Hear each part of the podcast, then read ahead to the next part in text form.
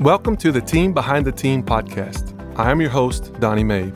This is the monthly show focused on building conversations around the team based model approach to athletic performance, strength and conditioning, sports medicine, sports science, mental health and wellness, and sports nutrition.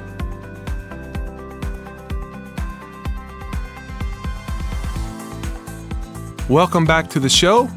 Uh, this is the Team Behind the Team podcast, and we have a special guest for you guys today. Uh, we have Cassie Hardy on the show.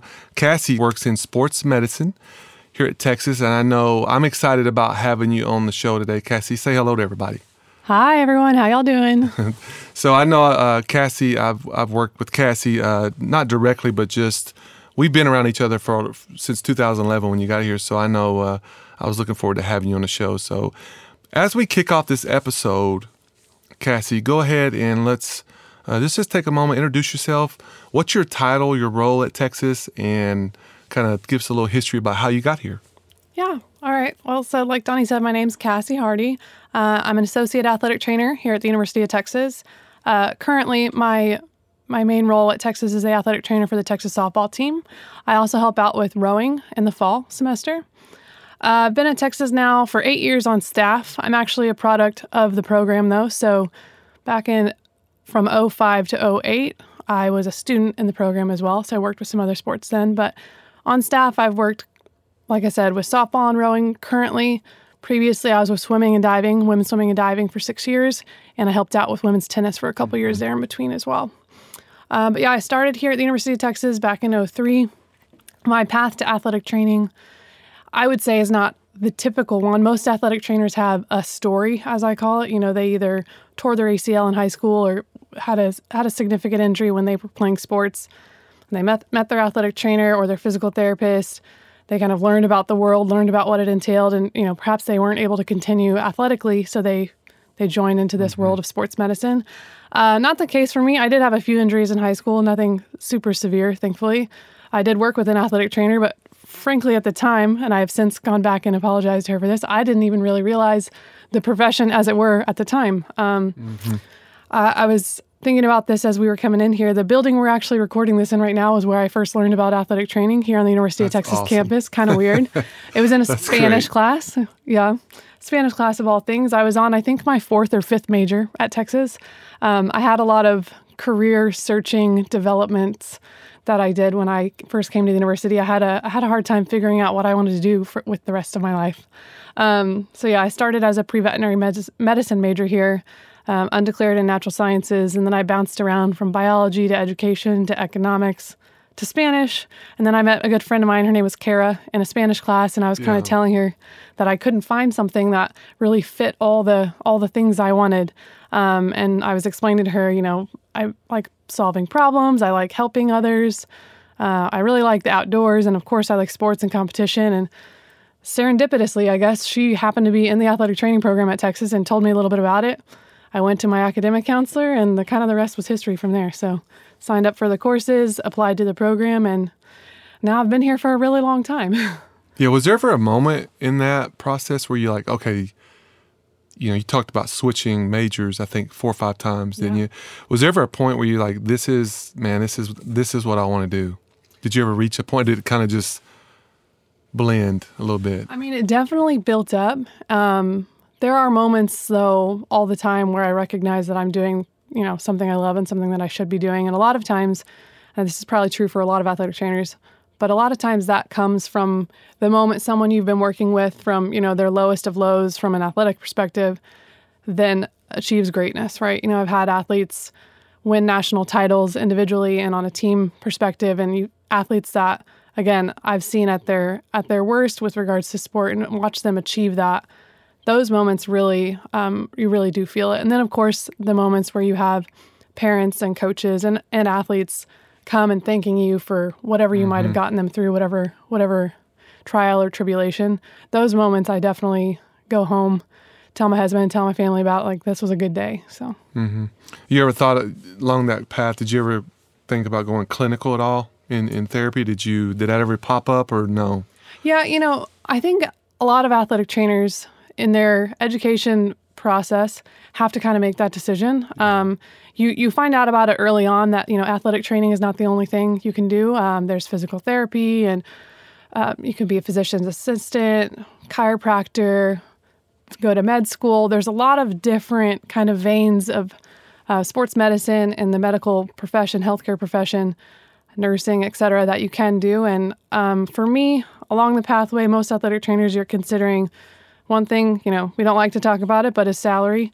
You're considering time, what it, what it's, what kind of time commitment Yeah, you're looking at, away, yeah. and then family and, and what your goals are family wise, and if you can make that work life balance work. But hopefully, and this is how it was for me, you get experiences and little opportunities with these different um, different professions to see if, in addition to just you know the exterior pieces, if the day to day of those things sounds like fun. And for me, after grad school, um, I moved up to Syracuse while my husband finished grad school and was given the opportunity to work at a physical therapy clinic. Um, also working as an outreach athletic trainer for a high school, um, for a group of high schools at a school district in Syracuse. And um, that was kind of my interaction with the physical therapy clinic side. And I worked with some athletic trainers who went then went to get their PT or PTA um, degrees to work in that setting. And it was definitely a great experience, but one where I realized, you know, the being a part of a team and traveling and being part of part of the games and part of practices and being outdoors and having kind of that dynamic work environment was really something that was really important to me and not something I felt like I could get in a clinic. So Yeah, you, you'd be at the same place pretty much all day, week in and week out. Yeah. yeah, exactly. No, I agree. I, I think uh, that's one thing I remember kind of similar to you uh, when I was trying to figure out what I wanted to do. One of my big things was I just didn't want to wear a suit and tie. I, you know, I just I hate dressing up, and I knew if I was coaching and being around athletes, I'd le- at least get to wear a little more relaxed gear, and and I like the spontaneity and the different schedules we have from day to day. Er, you know, Yeah. I, I would Every be safe to yeah every day's a new day right i mean i see you guys working too and it's like there's new challenges there's new situations and you you may use those skill sets again and again but i like the spontaneity of our careers i do Absolutely. Yeah. it's definitely a plus um, let's talk a little bit now let's get a little bit more probably in your expertise of injuries and return to play a little bit and kind of personally like what is your approach philosophy on dealing with an athlete has an injury and then getting them back up to speed to play again kind of you can use any kind of uh, generic examples of of whether it's a knee or a shoulder or whatever kind of what's your philosophy and approach with return to play? Yeah, well, you know, without getting too specific into, you know, certain body parts and certain types of injuries, I think first and foremost, you have to kind of visualize the big picture, both for yourself as a professional, but also for your patient or your student athlete, and make sure they recognize, you know, where we are in the grand scheme of things and mainly that it's going to be okay. Because, you know, one thing as athletic trainers, we see people at their worst a lot of times, and it's really important. And my focus is always to stay focused on the positivity and That's recognizing, big. recognizing, yeah, that the mind, uh, uh, if you see it and believe it, you can do it and you can get there. And yes, there are physiological barriers that are going to stop that from happening. Um, there's only, you know, we we can do some really great things, but there's only so much we can do with the body. But making sure you see your athlete as a as a whole, and I oftentimes spend a lot of time at the beginning parts of injuries recognizing and listening to the athlete to see what measurement of success looks like to them. What is mm-hmm. a successful outcome? Is it back in 2 days? Is it back before, you know, a big competition in 2 weeks against our arch rival? Uh, and making sure you recognize where they're coming from as you're approaching the issue. Um, and no matter how lofty their goals might be, somehow you'll meet them in the middle there uh, and make sure to keep everyone on the same page and on track. But first and foremost, yeah, you know, immediate recognition. You want to make sure recognizing there's an injury and, and its significance so you don't allow, um, you know, further injury to occur. So protecting that from further complicating the issue. Um, and then from there, you go straight into a team approach, really, which is what I love about working here at Texas. First, your team is just, you know, the athletic trainer and the student athlete.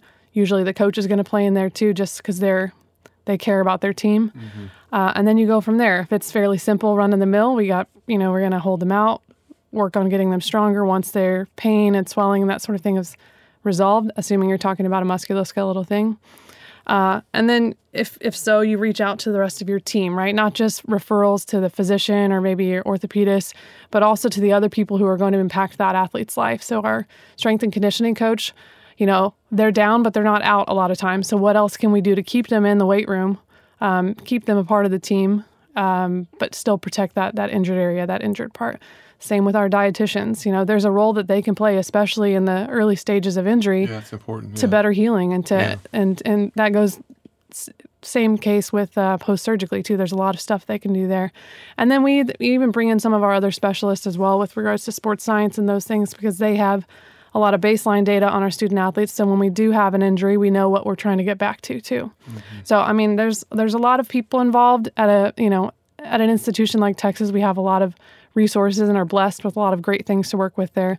But I would say for sure, first and foremost, is I focus on the positive and start with some attainable short-term goals and then move forward from there. Keeping the athlete focused on getting better and not focused on unfortunate you know the unfortunate situation. I love what you said earlier about um, keeping the big picture, and I think that, what, and what I and what I love about that is I know in our profession in strength and conditioning, you'll see that some oftentimes um, sports medicine and strength and conditioning don't always mesh well, right? They have different philosophies. Whereas what what I hear you're saying and what I see at Texas, which I love, is that hey, what's the big picture here? First and foremost, it's the athlete's health and well-being you know getting them back it's not about you know having different um, beliefs or opinions but it's about collaboration right and that's kind of what this podcast really we're trying to work on is like hey today the the modern and relevant trend in sports performance or in performance is just a team approach and if you win, we win. If we win, you win. We all win together. The athlete gets better, and then we win more championships. So, at the end of the day, you you said it right. It's it's all about the big big picture. Yeah, you know, and I learned that from a, a mentor of mine at uh, the University of Virginia. She was kind of the first person that really highlighted, yeah, like, like you alluded to, this kind of historical tendency of athletic trainers and strength coaches maybe not getting along, having a little bit of turf war between one and the other. Um, and yeah, I mean, that's got to be one of the first things you you nip in the bud there because they are a team. Uh, they have the same goals, um, and they work so much better together than against each other. So that has never been a problem here at Texas, which has been great. And like I said, I've I've learned the importance of that so early good. on. Um, but yeah, big picture things for athletes. You know, sometimes and sometimes injuries do happen at the worst possible time. Uh, but just you know, making sure the athlete recognizes in the grand scheme of everything, it's it's gonna be okay, right? I know you. I know you want to. I know you want to pitch against you know fill in the blank rival. I won't name any names, but we're gonna get through this. More important that you're there for the postseason than than you are for one of these regular season games, and just you know being able to level with them about that and recognizing I want to win just as much as you do, but we're gonna do it safely and with your best interest in mind. You know, and I love too what you said. That I love that that that phrase. It's going to be okay uh, because I mean, so many athletes need to hear that. And I know it's uh, you know it may be a little cheesy. You know, you know, coach talking about hey, you got to have a great attitude and all that. It's kind of cliche and cheesy, but you know, I think having a trainer like yourself who's positive, uh, because I think that's a big part of the injury too. Like you said, is just keeping their mind in a good state of how they, what's their perspective on where they're at and, and keeping them grounded. That's going to be critical in building momentum to get them back even quicker, like you said. So Absolutely. it's a big piece to have somebody like you, you telling them that. Yeah, you see the mind do great things for people Yeah. if you can if you can get around around. Um, take a, just a quick moment and talk about, you know, talking about with uh, just injury prevention, right? Yeah. What's what are some practical steps? You know, you, you talk about um, uh, to help athletes stay healthy and to prevent things from from happening, bad things. Yeah, one of our one of our coaches, he loves the phrase "prevention is easier than the cure," um, and I love that he loves that phrase, frankly, because it only helps my cause every day. Uh, he's usually um, repeating that mantra during pre warm ups or pre practice, where our athletes are, are out on the fences and they're working with their bands and uh, working with the Jaeger bands, doing their shoulder mobility warm up Yeah. before they throw that whole warm up to throw kind of thing, not throw to warm up. Um, so yeah, prevent, and it's very true. Prevention is so much easier than the cure, and it's not hard if you can build it in the right way. As much as I would love all 20 of my rostered athletes to come see me every day, 30 or 45 minutes a day, to do some preventative mobility work in between classes and study hall and social life and practice. It's just not realistic sometimes unless they do, are injured and they know they have to. Um, as a means of you know being able to get back onto the field but building it into practice and again with the strength coach building it in with warm-ups and building it in with some of the stability work they do in the weight room because that's already a practice that's built in to their week um, our strength coach with softball Mel builds in core stability work. She builds in shoulder stability work that she and I work together on. And she'll come to me and ask, like, hey, can we change this up? Or, uh, you know, they've been doing this one for a while. Is there something else you want to be doing? And I'm at every every lift and every conditioning workout too. So I'm seeing what they're building in. So if they're getting that with Mel, then that might not be what we do before practice So on good, any given yeah. day. So good. But when it's built Yeah. in, even if it's five minutes, 10 minutes, 15 minutes, if that's every day, that compounds and that's stability. You see over the months, you know, from September to December through the fall semester, you see that mobility and you see that stability really impacting how they move in the weight room and how they move on the field. Um, and it's it's great to see that. And then of course we always like to double check that with objective measures too. And that's when we bring in sports science and we compare our August numbers to our December numbers and make sure what we're seeing is actually showing up in numbers too. And Quick question. You you said something there that kind of made me think. How has your job changed? And now you've got. I know as so as strength and conditioning coaches, we see a lot of data from technology. It has to be changing, kind of how you do your job a little bit. Is can you speak to that a little bit? Is that is that change over the last ten years? Yeah, yeah, absolutely. You know, I'm a numbers person. I'm a total research nerd. I love this implementation of sports science and I've watched it slowly, you know, slowly squeeze into the sports world and it has started kind of with strength and conditioning. It seems to be at that level. Um, most of the places that I know that are incorporating sports science, their strength coaches are the one looking at these values and altering and individualizing workouts and I think that's the main way it's really changing is it's allowed for individualization in an otherwise kind of fast-paced you know situation where you've got practices every day and you're kind of just rolling with it through the season before you know the season's over. But it i mean the amount of data that we can accumulate in a 15 minute or 5 minute for in some instances session with a sports scientist is incredibly helpful both for the strength coach and then i'm looking at if i have you know people who are predisposed because they've had previous injuries um, or i'm looking at numbers that really just don't add up and we're trying we don't have the perfect algorithm yet for that to know someone's at risk for injury.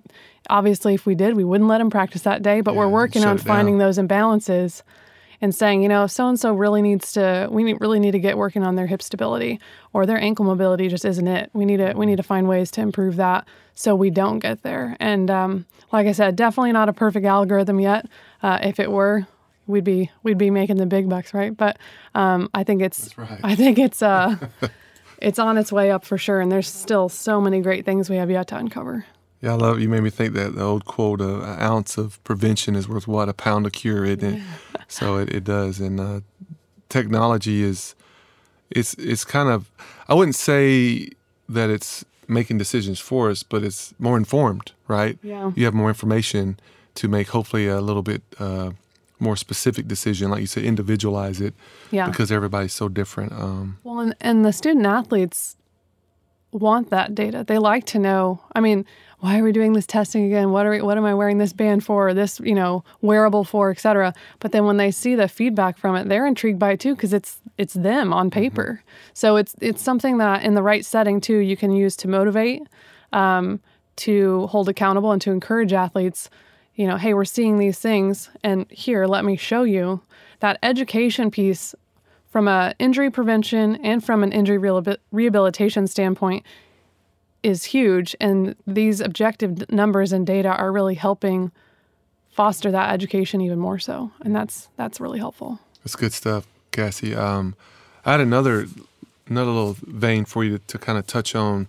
So now think uh, big picture again with sports and, for example, going through a long season. Right? Would you agree that the season is a grind, not just Yes. on you, right? Not, but also on the coaches On and everybody. on the athletes, right? yeah absolutely And the one thing that, you know, just my time here at Texas, I know you see it as well. You mentioned it, but the resources and not, and just the philosophies that you guys have of a holistic approach to recovery and keeping athletes healthy. Can you talk about uh, maybe some of the things, uh, modalities, things that you like to use with your athletes to kind of keep them keep them fresh and keep them recovered. Yeah, for sure. I think I think you touched on it a little bit. Um, recovery um, is a huge industry, frankly. Mm-hmm. Um, there's a lot of things that you know they they claim to be able to do, and that we're finding seemingly is is possible. Um, definitely, research still needing to catch up there on a, on a lot of these modalities. And frankly, in the world of sports, sometimes we don't we don't give research time to catch up because we got to get on the next biggest thing, next biggest best thing.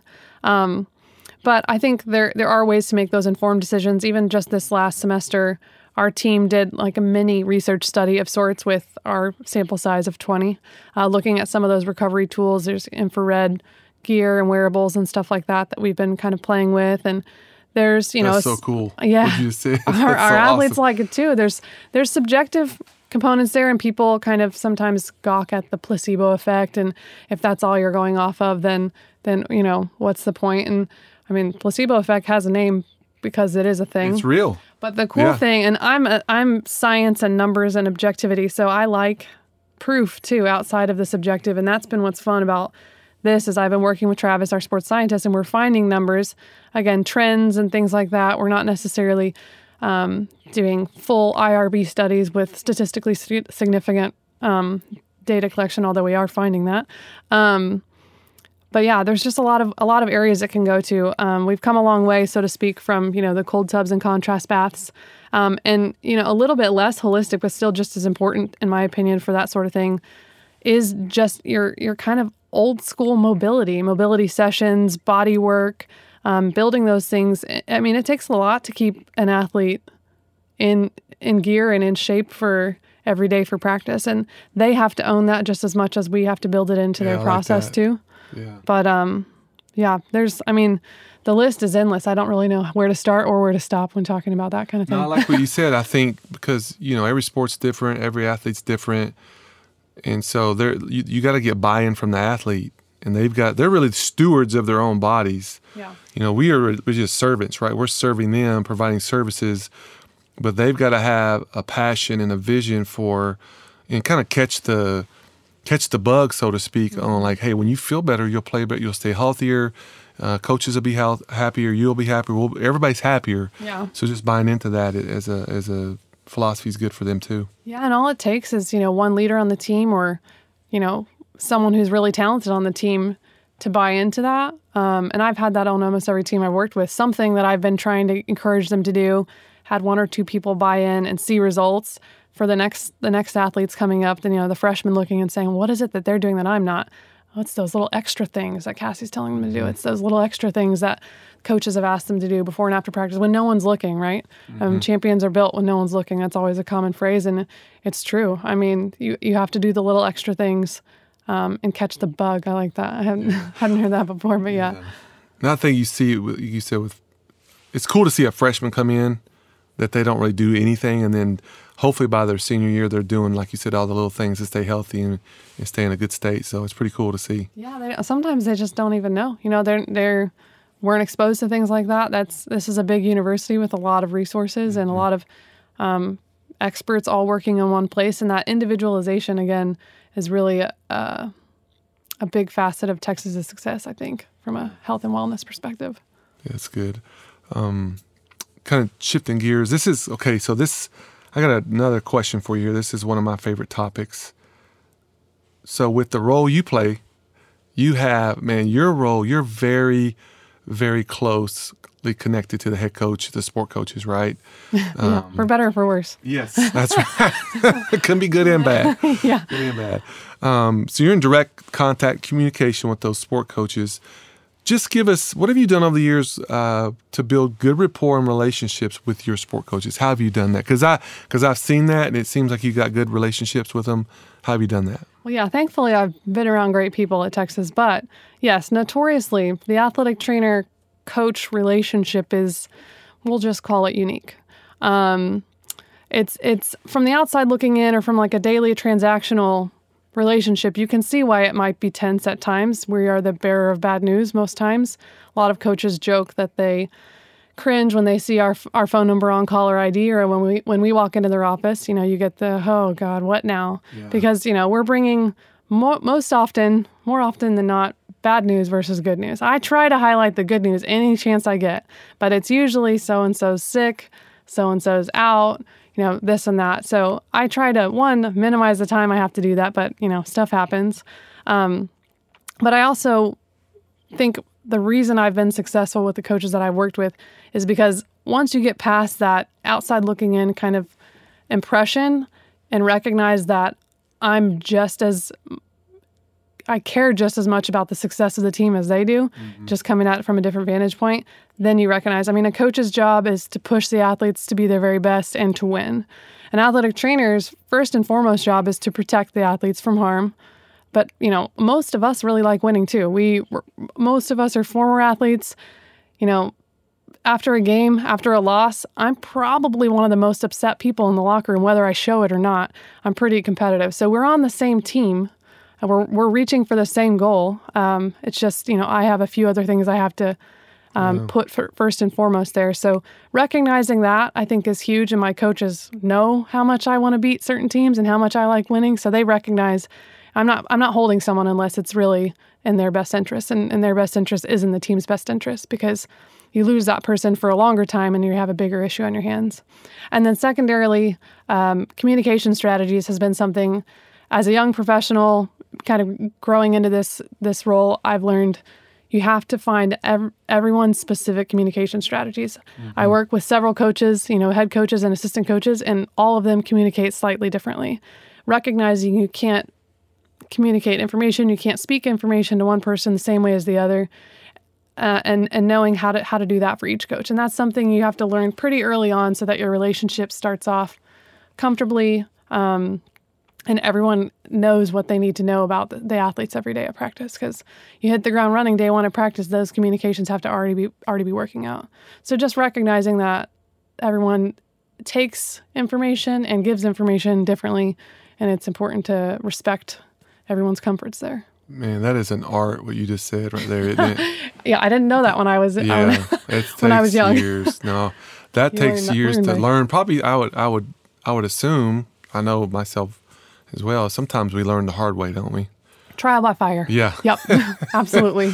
so uh, unfortunately, that that's the sometimes the best way you, you learn not to touch a hot stove. Yeah. So, um, at Texas, we kind of operate under this performance team model. That's kind of what the podcast uh, is all about, and uh, and that again, like I said earlier, that's the trend we're mo- we're moving towards. It's a it's the team behind the team, right? Uh, how would you describe the performance team model? What would be kind of your definition of how you would say that, and then what are some of the benefits? Yeah, so a former co- uh, coworker of mine always liked the phrase "teamwork makes the dream work." It's a nice cliche phrase. That's totally true. Um, being at a big Division One university like Texas, the performance team is necessary in order to maximize the potential of our student athletes here. Um, we're recruiting student athletes that already come here great. They're already great mm-hmm. athletes when they step on the 40 acres. So um, to expect one person to be able to build them, or you know, a handful of coaches alone to be able to build them into the best they can be in four years, um, while it's uh, um, possible, it's a lot easier if you do that with the expertise of a whole group of other people. Um, and I think sports, you know, the more competitive sports get, the more they're going to lean on these other these other worlds of of development and um, having experts in each of those areas. I've alluded to them already a little bit, but sports science. Uh, nutrition, behavioral health is an untapped resource in a lot of places. Thankfully, one here that we really do utilize heavily. Yeah um, yeah. of course, strength and conditioning, and then sports medicine and athletic training. I think I can't imagine a world, and that's obviously because I've been at Texas for a lot of my career, but I can't imagine a world uh, where these five, five or six groups aren't working closely together. Mm-hmm. And while it, of course it happens in situ- in schools and in areas that don't have all of those resources, I think when you're trying to achieve, again, maximizing and achieve greatness, that has to be that that's that has to be in in the, in the zone there. So. Yeah, and you've been a you've been a part of some really uh, highly successful teams. What what what have you seen that helps those performance teams? Obviously, the team on the whether it's in the pool or on the field or court, successful. But what about the team? What what's been some things that's been good that's helped that performance team be successful behind the scenes? Yeah, I think I think the fact that I can't pull one thing ex- yeah. Further explains or highlights why this performance team approach is so important. Because for every team I've worked with, even for you know groups of student athletes within every team that I've worked with that's been so successful, there's been different things that each student athlete, each individual has leaned on that has made them better and that has then you know eventually impacted the success of the team. Um, I think definitely uh, mental health and behavioral health helps in a world where student athletes are extreme time demands are extremely high and stress from academic perspective is, is high as well. Having that ability to lean on that and to have those moments to decompress. And of course every athletic trainer has had athletes come into their office and do just that. Um, and we will always have our door open for those sorts of things but having you know professionals social workers therapists psychiatrists etc also there to help you know when that when that problem is a little bit more complicated it is is definitely something you can't trade it's a it's a something i wouldn't ever want to do without in a situation like being working at texas um, basically i think our our performance team divides time up between and time and tasks up between experts and professionals and makes all of the expectations of a division one college athletics environment feasible. Because um, if yeah, it were all set on one sense. one person or one group of people, I think it, it, would be more challenging. Again, some people do it, but this is a, a, more comfortable and I think a more successful way to do it. Yeah, I know. Uh, there's a great book I read. I think it was last year, a couple years ago. It's called Team of Teams by uh, I think Stanley McChrystal was the author, but the book's talking about how just it is it's a book on the military and how they had to change the way they structured their teams uh, when we were fighting Iraq because it was so scattered, and they had to change that that team of teams approach is kind of what we're talking about here that it's not always just one person leading or one department but we've got to that that dynamic group may change depending on what sport depending on what the needs are that season, the issues or challenges you're dealing with. It may rotate who maybe you're a little bit more involved in this time, maybe the next time you're not as involved on certain. Exactly. But you're still yeah. part of the team and your value and worth is not changed at right. all. Right. Everyone needs something a little different, you know. Some people already come with you know, with expertise or with they're comfortable in these worlds, but maybe they need to be pushed out of their comfort zone into whatever it might be and that that is different for every student athlete but you capitalize on it when you have sort resources for all of them to get what they need and then unite for yeah. one common cause yeah and i think too what you he talked about in the book Kassi about the importance of just transparency with information that that speed of information helps you move quicker mm-hmm. and that's i think you know kind of to uh, piggyback off what you're saying why that team approach is so important is that you know, being able to share information amongst the team helps you move and make decisions quicker and move the athlete down the road faster. So yeah. I think that's helpful. Well, yeah, and you asked initially, you asked me, I think for this, the question was, you know, with the teams that I've worked with that have been successful, what's that, you know, X factor? What what was that thing that that caused that? And a team that works together, and that's something I think every coach is always looking for ways, you know, whether it's doing military workouts together, or whether, you know, putting them through a ropes course or, you know, trying to build these kind of exterior challenges to make the team care about the team, mm. care about each other. Teams that are in it for each other really do come out on top, I think, more often than not. Obviously, they have to have the talent and they have to have the skills as well. But there's this int- intangible factor when you're just out there and you're gritting it out with your teammates and you, um, you know, you sacrifice dive a little bit more, you do these things because there's again that extra that extra emotion, that extra caring. And I think a lot of the coaches that I've worked with have really tried to facilitate that and build that into their training and into their culture. Mm-hmm. Um, and uh, that one's harder to figure out, but it's a good one. Yeah, you made me think of a quote, and I don't remember who said it, but it was it was it goes something like this. I'm going to kind of paraphrase it, but when we don't worry about who gets the credit, we can really accomplish anything. Oh man, I, and I don't that. know if that's you know that quote's exact. I, I don't have the in front of me, but But I think because that's what I hear you saying is like, you know what? It's we're here to help each other. We're not here to be like, hey, I'm the I'm the guru and I, I had the biggest impact on this team or athlete Right. being successful, you know. So I think, you know, not caring who gets the credit and just being a team. Right. I think it's so important. Yeah, I see. I saw that even with you know like our our national championship teams in football when I was a student here at Texas. Uh, you saw that from your Vince Youngs, and Yeah. you know the team, the post practice meetings, uh, you know huddles before they broke for practice. A lot of the things that were said were, you know, teammates caring for teammates and making sure everyone had each other's back in those in those moments too, which was really cool. It's good. It's good. Um, I'm going to change gears just a little bit. Let's let's change and talk a little bit about, and we see this uh, today. Uh, you and I, we've been doing this for a little while now, A little while. just a little while, just a little while. And so, I've heard you talk about it. I know we deal with it. We are actually starting to mentor and develop these young student professionals coming up.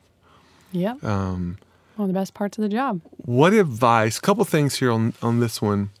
What advice would you give a young professional listening to this podcast uh, as they're starting out in athletic training? One, two. What do you look for when you're going to hire somebody that's younger? Yeah, so I mean, I, I tell this to our athletic training students right now, and you know, when there's moments to have those motherly soapbox um, advice giving speeches. Uh, and one of the big things that I tell them is to never let an opportunity pass you by.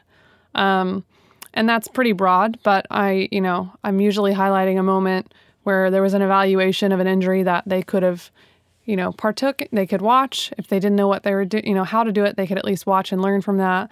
Um, clinically, that's kind of the whole basis for how the program is built. The education program at Texas is you learn you learn the the components of athletic training in class, and then you walk over to the to the field or to the pool or to the court or whatever, and then you apply what you just learned in class with supervision, of course, by certified professionals. But that is the opportunity component of this profession, and it's it's bar none for for success. Absolutely.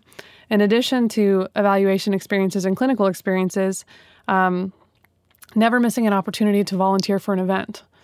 You're not going to experience those crazy catastrophic issues if you aren't if you aren't putting yourself out there and taking taking time to do the extra volunteering whether that's you know a track meet that the university is hosting or a marathon in town.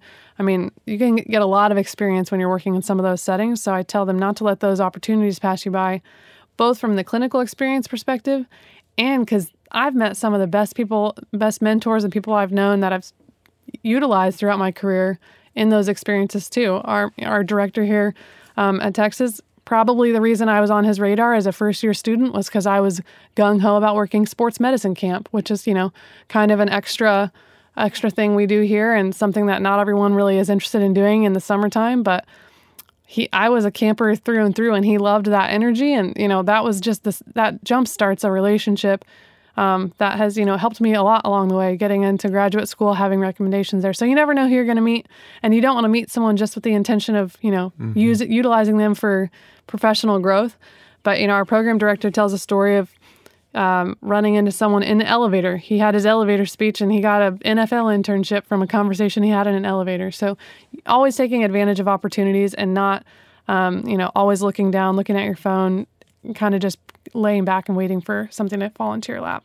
That's what I tell students because I, I So truly true. believe it. Yeah, so I, I don't think I would be where I definitely wouldn't be where I am right now if I if I had not taken advantage of those. And then not that I am necessarily on the pay level of getting to hire people here at Texas right now, but we, they do take the input of our our staff, of course. Uh, for me personally, if I'm hiring, I'm looking for someone with an interest in research because I have a research bug in me for sure. Um, I love working with individuals that are heavily invested in following and and recognizing evidence-based medicine and where that trend is leading. It's a um, it's just a passion of mine since since graduate school really start, sparked that for me. So that's always something that I'm asking about for anyone we might be interviewing is where they where they fall in that realm. And it's not it's not a deal breaker, but it's something I like to see. No, that's that's so good. I think uh, the advice you give about just taking small opportunities, you know, getting started. Um, what you were talking. That's that's powerful. I think one again. One of I, I'm a big quote person, but it goes like this: the death of a seed is the burial of a forest. And you think about what you just said. You would think uh, being in a, a sports medicine camp like that's that's insignificant. That's just a waste Absolutely. of time. And we we do. We start out. You get small opportunities, and how you steward or manage or take advantage or don't take advantage has big implications on your career. So that's Yeah. good advice. And I mean, yeah, absolutely. Making sure, of course, while you are taking advantage of these opportunities, you are shining too, right? So yeah, don't, I guess, don't partake in these extracurriculars if you know you're still going to have a bad attitude.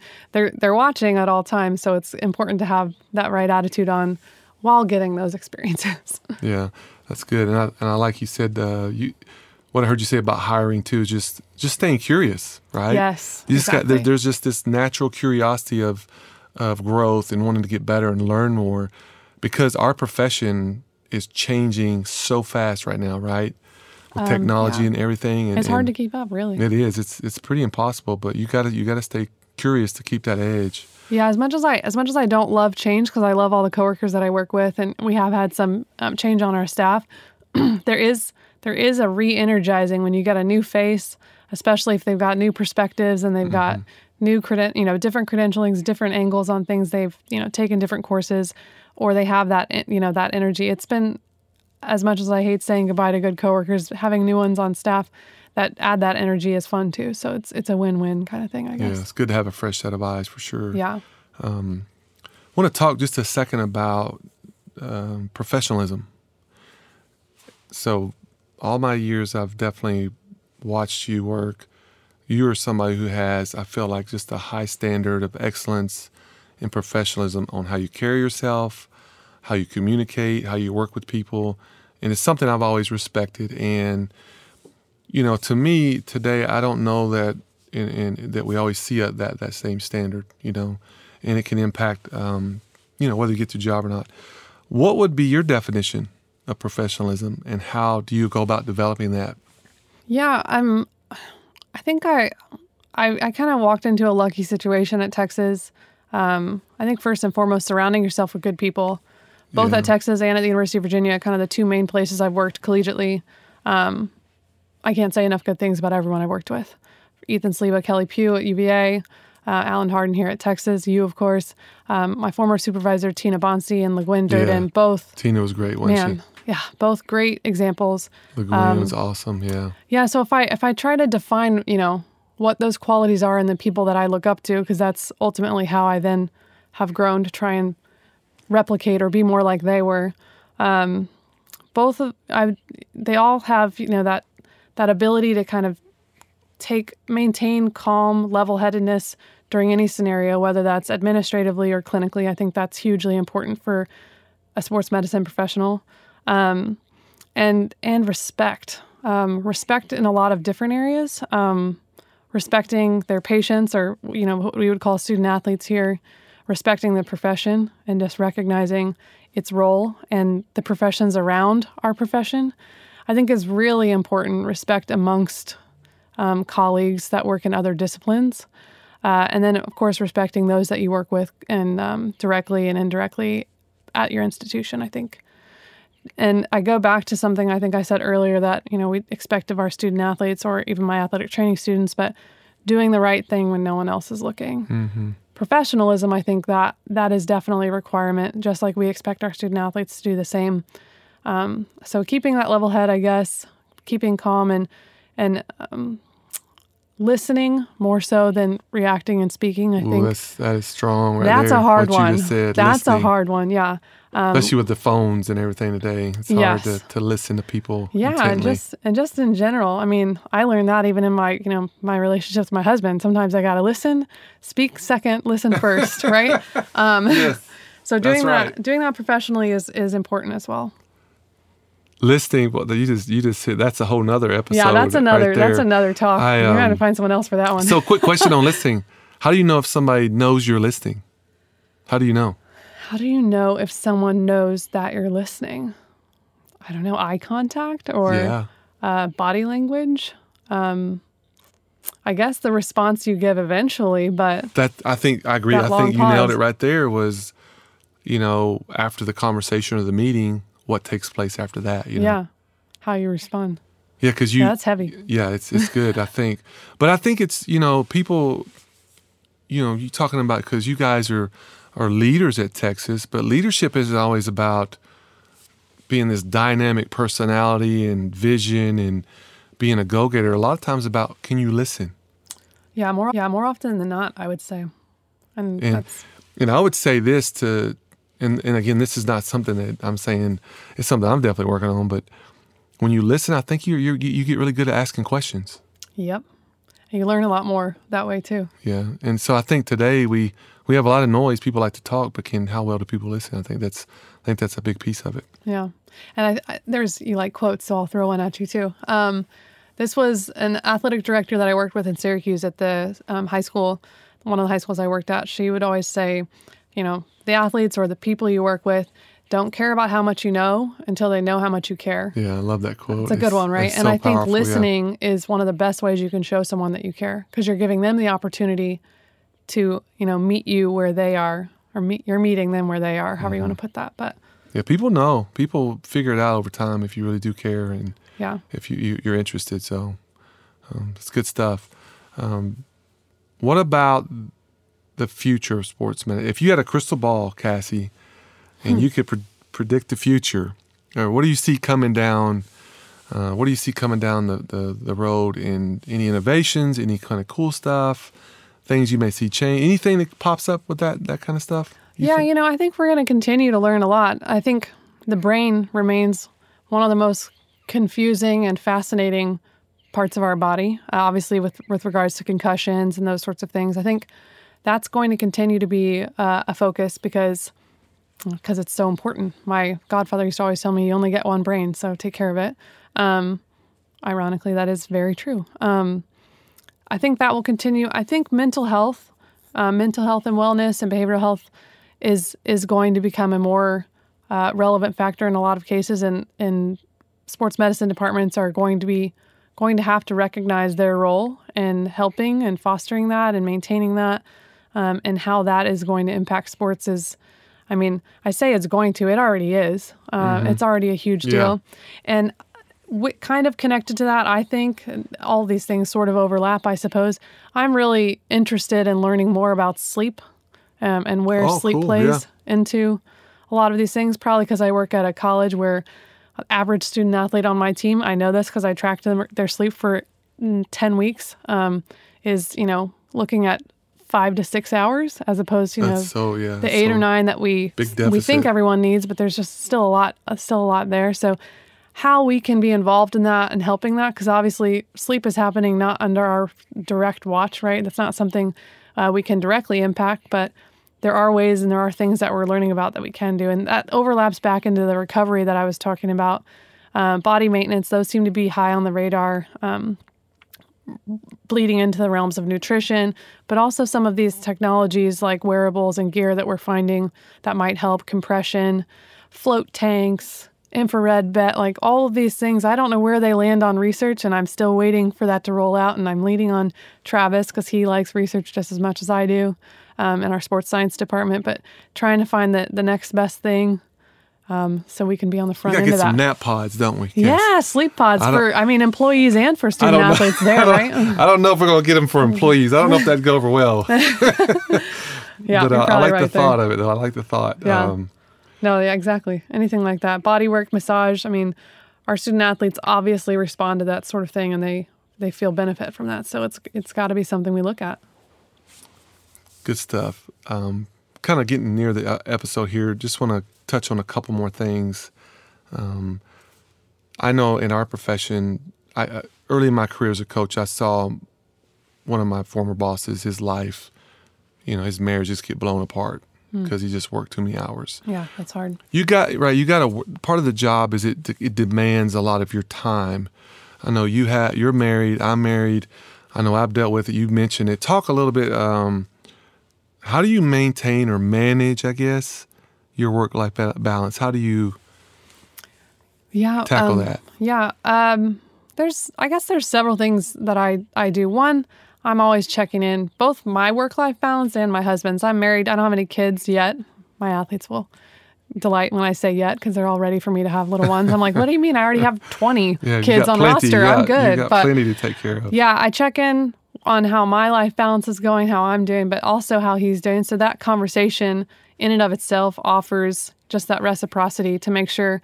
I mean, I still consider us young professionals. I know we're exiting that realm a little bit here soon, but I think young professionals do tend to kind of grind into the in, into the ground a little bit, and they work, work, work, and then realize later, like uh, I'm in my 40s or whatever, um, whatever you want to call young professional. I don't know. But for me, one thing I do is I plan ahead when I can. So in the sport I work, I recognize when my off season is, and as best I can, I I plan things. I plan trips. Uh, I plan so good, getaways. You know, if I know there's an off weekend and we're not going to have practice, yes, that could change. And so your plans have to be. Some plans have to have a little bit of flexibility, but I take you know I take advantage of that um, and truly unplug. I mean, you have to truly unplug. And athletic trainers don't really have the luxury of true 100% unplugging our phone is always on for emergencies etc but working with your team and recognize and talking to them about respecting your time too it's not a hard conversation to have it kind of sounds like it might be but in a, in a team culture where you know everyone loves each other with with regards to that they they understand that I'm married. They they know my husband. He comes to all of our games. So uh, it's it's a respect thing there that they recognize. I'm not going to call you at eight o'clock at night for something that's not an emergency. That will wait till the next day.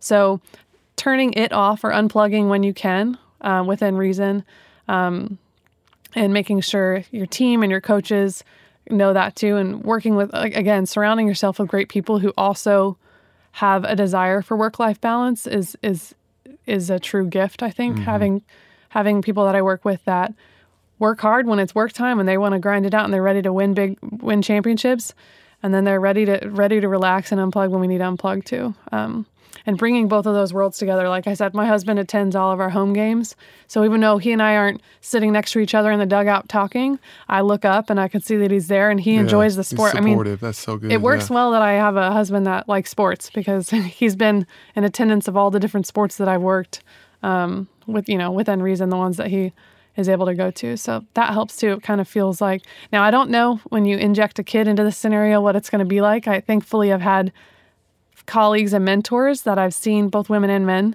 uh, that have had children and had families and made it work. And um, usually that's the phrase they say is you just figure it out and make Yeah. it work. Um, but seeing that, and I mean, you know, at the highest level too, one of my um, favorite people in the profession, Kelli Pugh, is an athletic trainer.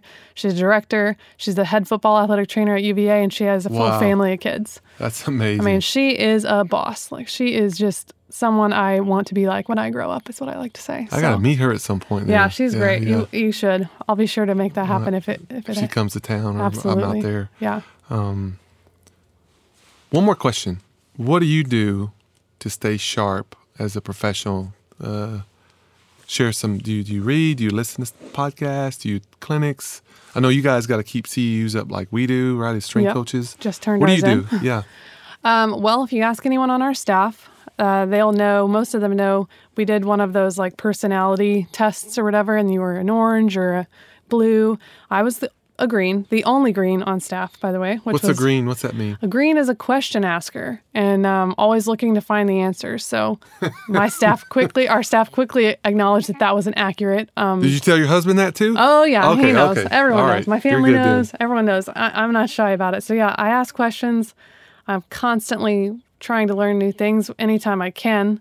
Um, at conferences, I totally nerd out. Like sometimes people go to conferences and maybe they go to one or two sessions and then they go hang out or go socialize. No, I, I do both. I fit in both, but I am from 8 a.m. or as early as I can get there to anything relevant to what the sport I'm working and where I'm currently interested. I'm taking notes and um, and and learning things there. So um, I do like to look into where the research is at on things. You know, just do searches that way, and I do lean on my coworkers that are in the in the nerd department with me that that like that sort of thing too. See what they're doing, and and and we share. You know, have you seen this article? Recently, my coworker Tom t- uh, gave me a new app that you can more easily just kind of get the you know the short version the summary version of a recent article and then if you really want to dig into it you just click on it so um, finding those tools to make it easy and accessible because you know free time is few and far between in this profession, but um, yeah, so true. I make it work when I can, and definitely in the summers it seems to be conference season, so to speak, when we do a lot of our continuing education and that sort of thing.